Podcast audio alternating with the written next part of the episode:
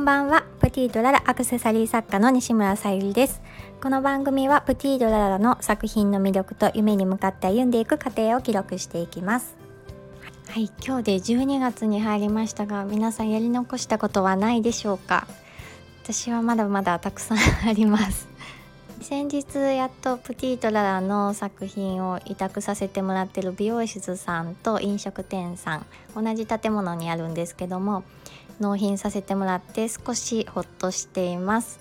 まだまだちょっと片付けないといけないこともあるんですけどもまたよかったらあのブログ更新しましたので是非概要欄に貼っておくので見ていただけたら嬉しいです。はい今日は、えー、お客様からのラブレターというテーマで、えー、発信したいと思うんですけども昨日ですねあの、えー、ミンネというオンラインショップで私の商品をご購入いただいたお客様がいらっしゃったんですけどもその方リピート購入してくださいましてそのメッセージの中に、えー、前回ポニーフックを購入させていただき西村様の大ファンになってしまいましたっていう内容のメッセージをいただきました。ものすごく嬉しかったです。あの作品かわいいねとか素敵ですねって言ってもらえることもすごく嬉しいんですけどなんか私の大ファンになってしまいましたっていうその表現がなんか私の心に刺さりました。本当に嬉しくてありがとうございます。やっぱりこのスタイフとかでもそうなんですけど毎日続けるっていうことが私にとってすごく困難なことでもあってで実際でも続けてる方ってたくさんいらっしゃってまあ、へこんだりもしますし毎日できない自分にがっかりしたりとか人と比べたりすることもあります。で、ま、フォローさせてもらってる方ですごく若い男の子の発信とかも聞いてるんですけど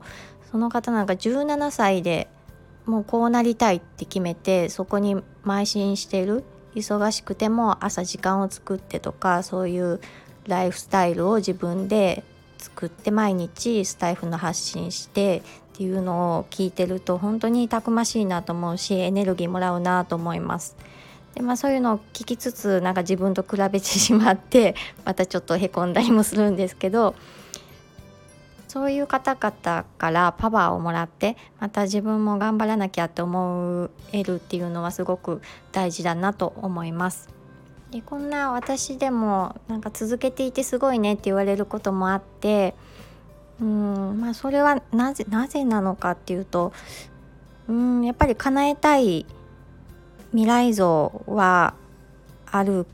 のでそこがある限りなんか諦めるっていうことは絶対ないと思うので そのまあ細いとかもしれないんですけど 心の奥にある諦めない気持ちで、まあ、ちょっとへこんでできなかったりしてもその気持ちだけはずっと持っているので、まあ、続けてられるのかなっていうのはあります。で今回こういったあのメッセージをいただいてまたさらにエネルギーをもらったので本当にま感謝の気持ちと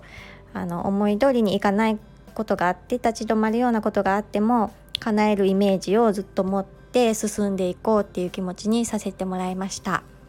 はい。なのでもし私と一緒のような状況の方いらっしゃいましたら少しずつあのでもいいので、うん、未来像を持って進一緒に進んでいきましょう。はい。今日も聞いてくださりありがとうございました。プティとララさゆりでした。